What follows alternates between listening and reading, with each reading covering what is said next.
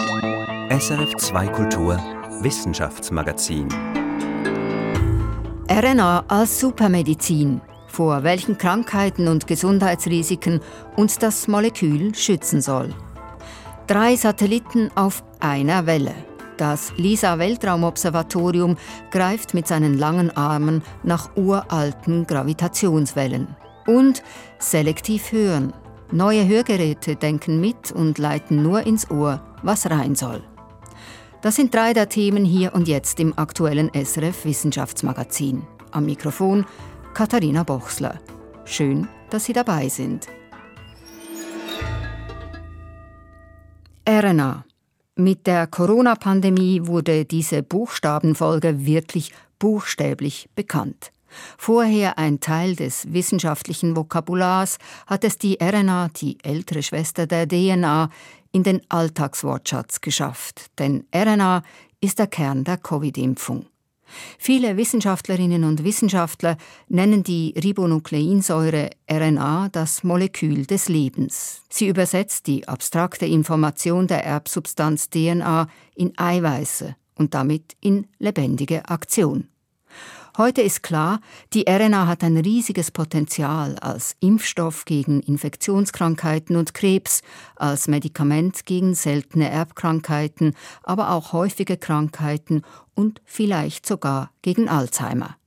Auch in der Schweiz sind RNA-Therapien ein boomendes Forschungsfeld. Diese Woche fand in Bern der zweite Schweizer RNA-Therapie-Gipfel statt.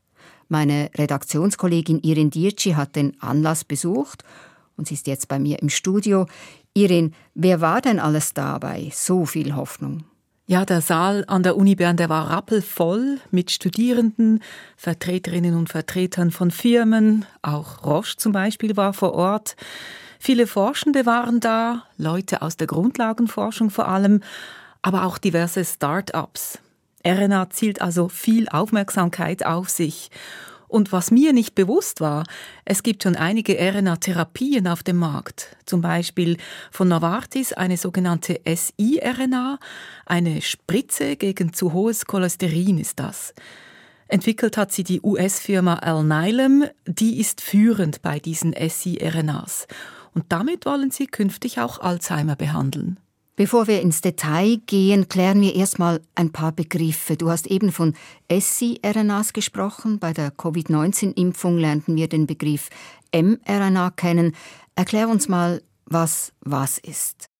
Bei den RNA-Therapien gibt es grob zwei Klassen. Eine mit kurzen Molekülen, das ist die Small Interfering RNA, kurz siRNA, und es gibt eine Klasse mit langen Molekülen.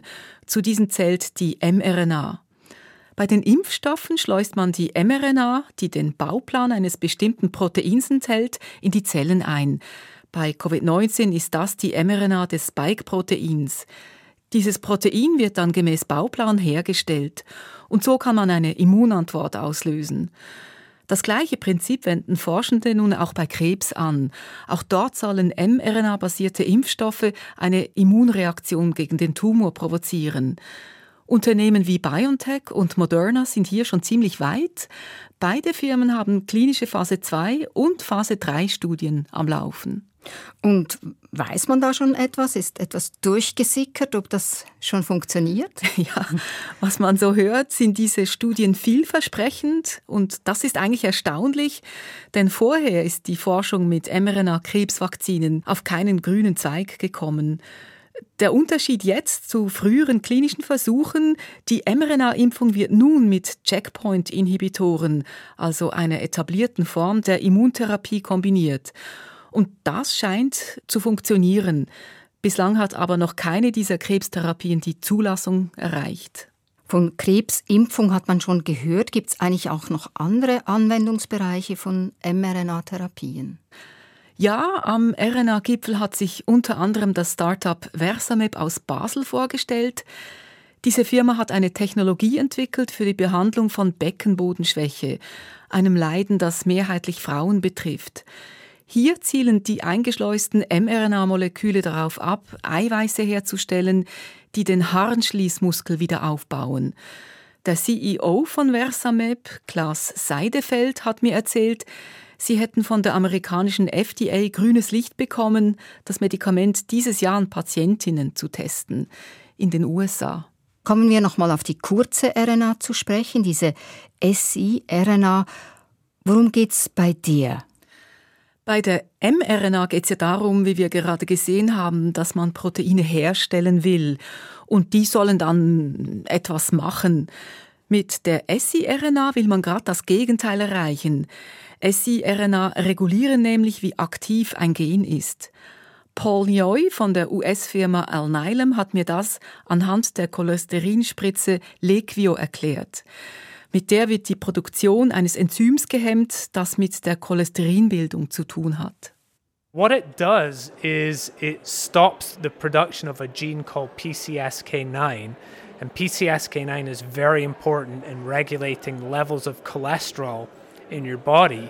Zu viel Cholesterin kann zu Herzinfarkt führen oder einen Schlaganfall auslösen. Doch wenn man das Enzym nun stoppe, dann könne die Leber das überschüssige Cholesterin allmählich abbauen, sagte mir Paul Nioy. Irin, du hast am Anfang gesagt, die Firma wolle diese siRNA auch ins zentrale Nervensystem befördern. Wozu? Um möglicherweise eben Alzheimer zu behandeln. Und wie soll das funktionieren? Sie bringen die siRNA mit Hilfe eines angelagerten Fettmoleküls in die Nervenzellen. Dort binden sie sich an das Amyloid-Vorläuferprotein APP. Amyloide sind jene Eiweiße, die sich mit der Zeit zu den für Alzheimer typischen Plaques verklumpen, die das Hirn schädigen. So when we turn off the expression, what we're hoping to be able to do is stop that process from happening. Die siRNA kann diesen Prozess also aufhalten, indem sie die Herstellung des APP-Proteins drosselt. So wird die Bildung von Alzheimer-Plaques sozusagen im Keim erstickt. Und die Krankheit schreitet zumindest nicht fort. Das ist die Hoffnung. Das wäre ja wirklich ein großer Wurf, wenn man bedenkt, dass alle bisherigen Versuche, Alzheimer zu behandeln, mehr oder weniger gescheitert sind. Ja, man darf zumindest gespannt sein. Die Tierversuche wie auch eine Pilotstudie am Menschen hätten gezeigt, dass das Verfahren funktioniert, sagte mir Paul Nyoy. Ob es dereinst auch Patientinnen und Patienten nützt, das ist noch völlig offen. RNA, ein kleines Molekül und ein großer Hoffnungsträger. Irin Dietschi zum neuesten Stand der RNA-Technologie. LISA ist ein Vorname und LISA, so heißt auch ein Megasatellitenprojekt der Europäischen Weltraumorganisation ESA. Die kosmische LISA steht für Laser Interferometer Space Antenna. Im Zusammenspiel von drei Satelliten soll LISA das Zittern des Weltraums erspüren, und zwar Gravitationswellen, die Raum und Zeit zum Wabern bringen. Diese Woche hat die ESA das Go für die Mission gegeben. Das Milliardenprojekt kann gebaut werden und ca. 2035 ins All fliegen. Christian von Burg hat sich mit Lisa, dieser in vielerlei Hinsicht gigantischen Weltraummission, befasst. Christian, erklär uns doch mal die technische Seite dieses gespürigen Weltraumobservatoriums. Also das sind drei Sonden, musst du dir vorstellen, die 50 Millionen Kilometer hinter der Erde her um die Sonne fliegen sollen. Drei Sonden, die voneinander wiederum zweieinhalb Millionen Kilometer entfernt sind. Sie sind aber durch Laserstrahlen verbunden, bilden zusammen also ein Dreieck, in jeder Ecke eine Sonde. Wenn jetzt eine Gravitationswelle kommt, so gibt es kleine Verschiebungen, die das System messen kann. Man kann sich das vielleicht so vorstellen wie drei Bojen in einem riesigen See. Wenn eine Welle kommt, verändert sich die Distanz zwischen den einzelnen Bojen für kurze Zeit ganz minim und das wird gemessen und zur Erde übermittelt. Also super genau, trotz riesiger Distanz. Und sag mal, diese Gravitationswellen, die da gemessen werden, wie muss ich mir die vorstellen? Wie, so wie eine Druckwelle?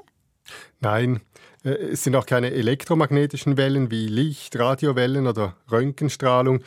Gravitationswellen entstehen, wenn zwei extrem massereiche Objekte beschleunigt werden, wie zum Beispiel zwei schwarze Löcher, die sich gegenseitig anziehen, äh, umeinander kreisen und schließlich verschmelzen. Das bringt die Raumzeit zum Schwingen oder anders gesagt, es kommt zu einer periodischen Streckung und Stauchung des Raums.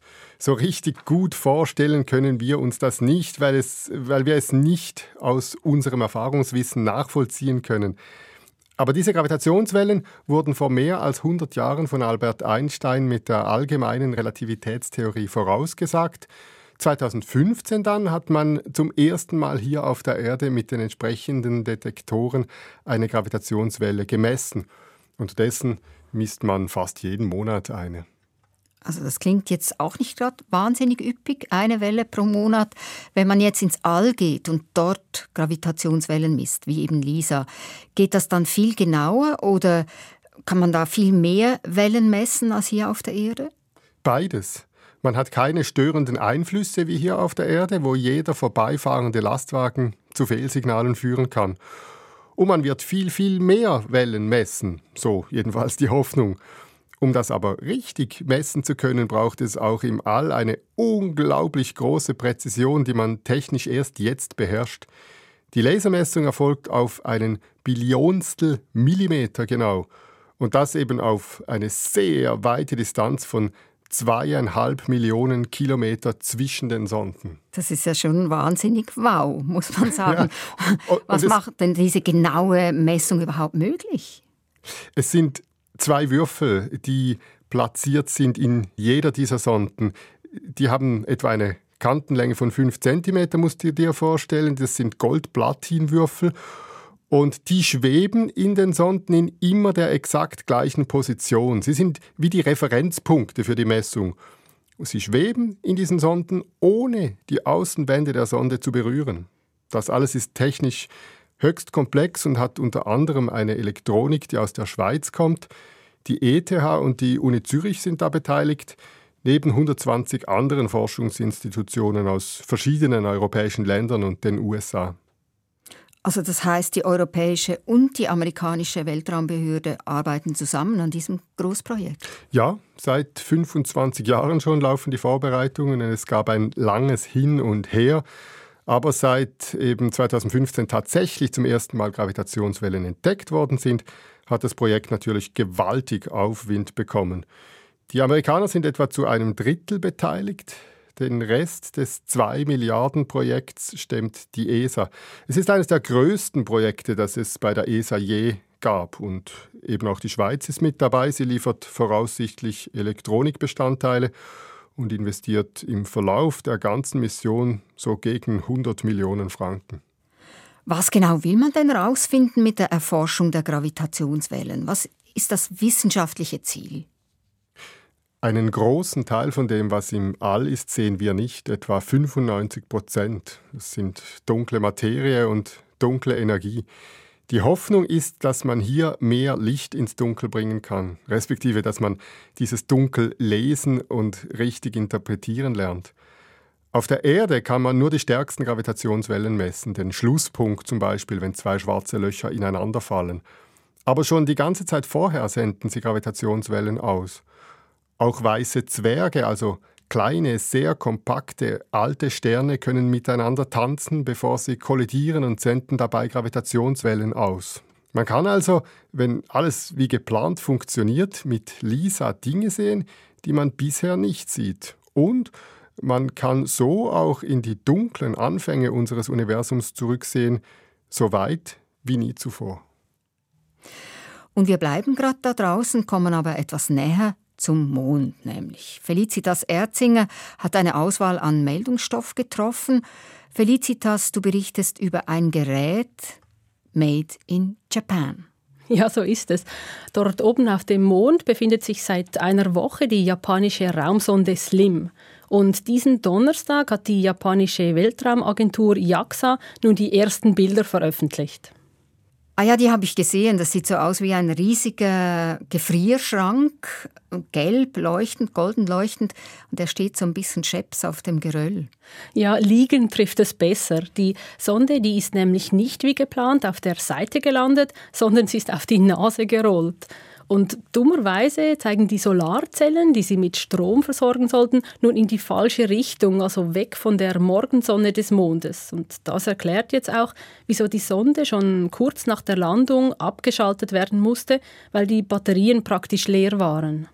Also die Sonde ist irgendwie abgerutscht, gestolpert. War es das nun mit dieser Mission? Ja, die Verantwortlichen der Weltraumagentur JAXA, die sind nach wie vor optimistisch, dass sich die Batterien noch aufladen könnten, wenn sich der Sonnenstand nämlich in den nächsten Tagen ändert. Und dann könnte die Sonde wie geplant Messungen machen. Die will nämlich herausfinden, wie das Gestein auf dem Mond zusammengesetzt ist. Aber auch wenn jetzt das nicht gelingt, ein Erfolg ist es jetzt schon, einfach weil es gelang, sanft und fast punktgenau zu landen, so genau wie noch nie übrigens. Japan ist jetzt erst das fünfte Land nach Russland bzw. der Sowjetunion, den USA, China und Indien, die eine weiche Landung auf dem Mond geschafft haben. Bei allen Landungsversuchen ist bisher nur jeder zweite geglückt. Das ist eigentlich schon erstaunlich. Man geht ja schon sehr lange zum Mond oder, oder lässt da Dinge runterfallen oder schweben im besseren Fall. Und ich frage mich, warum ist denn das so schwierig? Ja, der Mond der hat keine Atmosphäre und darum kann man zum Beispiel keine Fallschirme nutzen, um die Landung abzubremsen. Das muss man dann mit den Triebwerken machen. Und auch die steinige und unebene Oberfläche ist eine Herausforderung. Das sieht man auf dem Foto übrigens auch sehr schön. Was ich mich übrigens auch gefragt habe, ist, Wer hat denn eigentlich dieses Foto geschossen? Das war ein winzig kleiner, 8 cm großer Mondrover. Der sieht aus wie eine kleine Kugel mit zwei Kameras drin. Und die Slim-Sonde hat den kurz vor der Landung abgeworfen und ich habe mir ein Video des Prototypen angeschaut. Die Kugel kann sich öffnen und dann herumrollen und fotografieren. Das sieht ziemlich verrückt aus. Der Link dazu ist übrigens auf unserer Sendungsseite zu finden. Das ist schon faszinierend. Aber nun zu deiner nächsten Meldung, die ist jetzt wieder bei uns unten. Da geht es um invasive Ameisen und um Löwen in Kenia. Was haben die denn miteinander zu tun? Ja, auf den ersten Blick nicht viel, weil auf dem Speiseplan der Löwen, da stehen die Ameisen ja nicht direkt, aber die Winzlinge, die stellen den Menüplan der Raubtiere doch auf den Kopf. Also sowas wie ähm, ein kulinarischer David gegen Goliath. Ja, eigentlich ist das Ökosystem dort seit Urzeiten eingespielt. Es gibt eine einheimische Ameisenart. Sie ist quasi der Bodyguard der Akazienbäume, die dort wachsen. Das heißt, die Ameisen verteidigen die Bäume gegen Pflanzenfresser, Elefanten zum Beispiel. Und zwar, indem sie ihnen in die Zunge und den Rüssel beißen und Ameisensäure versprühen. So gemein. So schützen sie den Baumbestand und davon profitieren die Löwen. Sie verstecken sich hinter den Bäumen und lauern so ihrer Beute auf, den Zebras. Und da ist jetzt irgendwas durcheinander geraten, sagst du. Genau, jetzt kommen eben die invasiven Dickkopfameisen ins Spiel. Sie fressen die einheimischen Akazienameisen und lösen so eine Kettenreaktion aus. Dort, wo die Bodyguards zurückgehen, nagen die Elefanten die Akazien mehr an und fressen die Blätter. Viele Bäume sterben so und den Löwen fehlen die guten Verstecke, um Zebras aufzulauern und zu erbeuten. Und folglich gibt es auch weniger Löwen. Bisher nicht, nein. Es sieht nämlich so aus, als ob die Löwen nun statt Zebras vermehrt Büffel jagen. Bis jetzt haben die Löwen also nicht gelitten, aber es ist schon einfach ein sehr eindrückliches Beispiel dafür, was für Auswirkungen eine invasive Art haben kann, auch wenn sie noch so klein ist. Wir bleiben bei den Tieren. In deiner letzten Meldung geht es um Kaiserpinguine. Das sind die größten Pinguine, die es gibt. Sie leben in der Antarktis und dort haben Forschende nun vier neue Kolonien entdeckt, und zwar dank Satellitenbildern und Flecken von Kot, die man auf dem weißen Schnee und Eis natürlich gut sieht. Also das heißt, es gibt jetzt viel mehr Tiere, als man bisher dachte?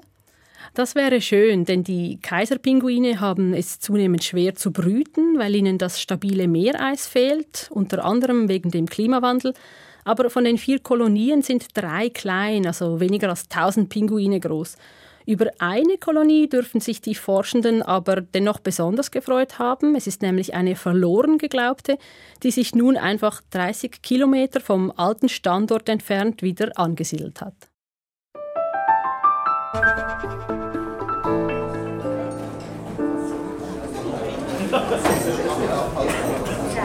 Das kennen Sie sicher. Sie stehen an der Bar oder essen ihr Menü in einem Restaurant, eingetaucht in ein Gewirr von Stimmen und Geräuschen. Sprechen, Husten, Geschirrklappern, Besteck scheppern. Wie gut können Sie sich fokussieren in einer solchen Situation? Wie leicht die Stimme Ihres Gegenübers aus den vielen anderen Stimmen herausfiltern? Für das Gehör ist das nämlich eine große Herausforderung, eben nur das zu hören, was Sie hören wollen.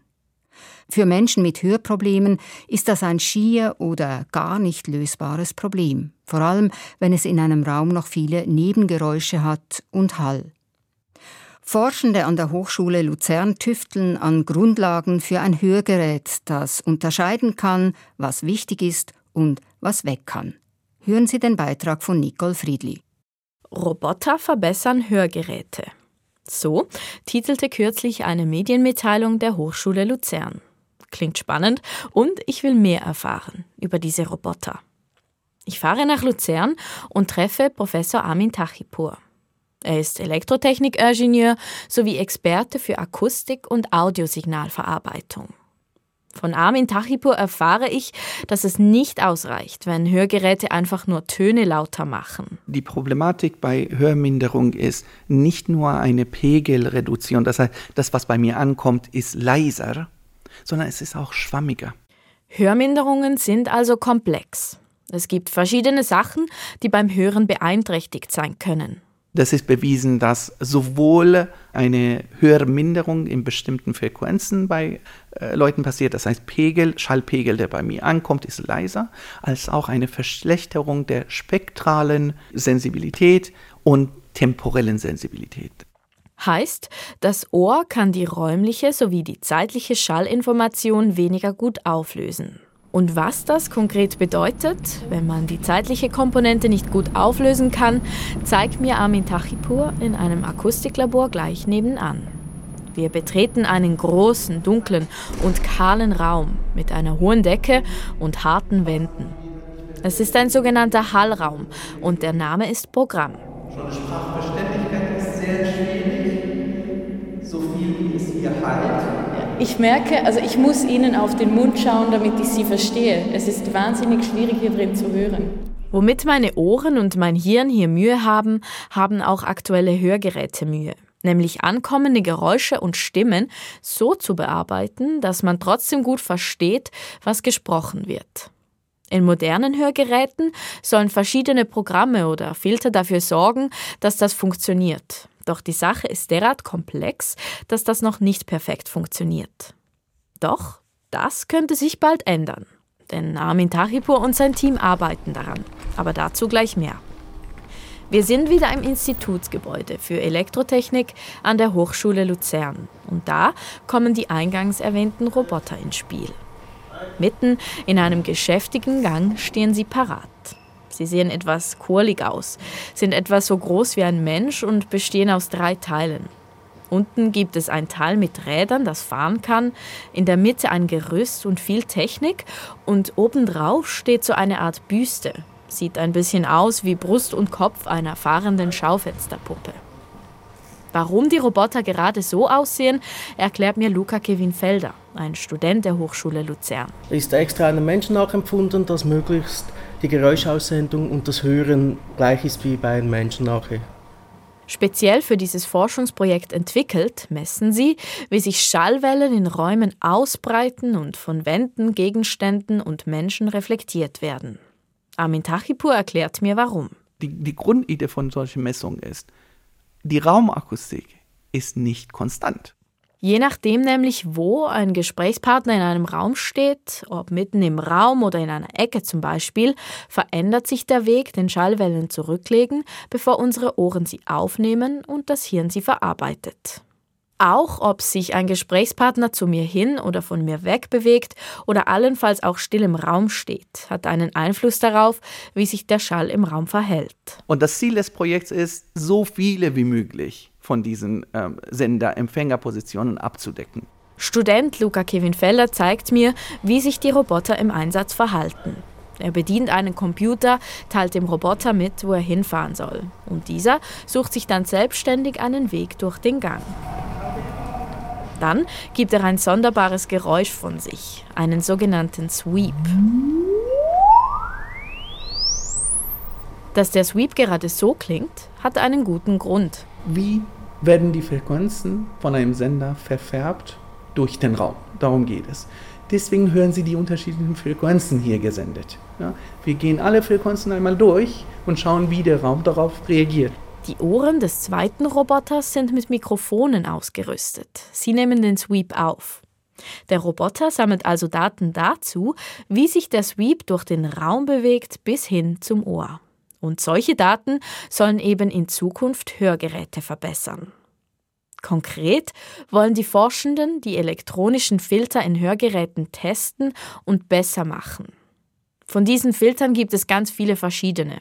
Sie können Nebengeräusche unterdrücken oder Nachhall verringern, so dass Menschen mit Hörminderungen auch in lauten Umgebungen den Gesprächspartner gut hören können. Das heißt, die Sprache, das Nutzsignal sollte im Vergleich zu Raumakustik, im Vergleich zu Echo, im Vergleich zu Hintergrundgeräuschen ähm, äh, enhanced werden, also verbessert werden, bei mir verbessert ankommen.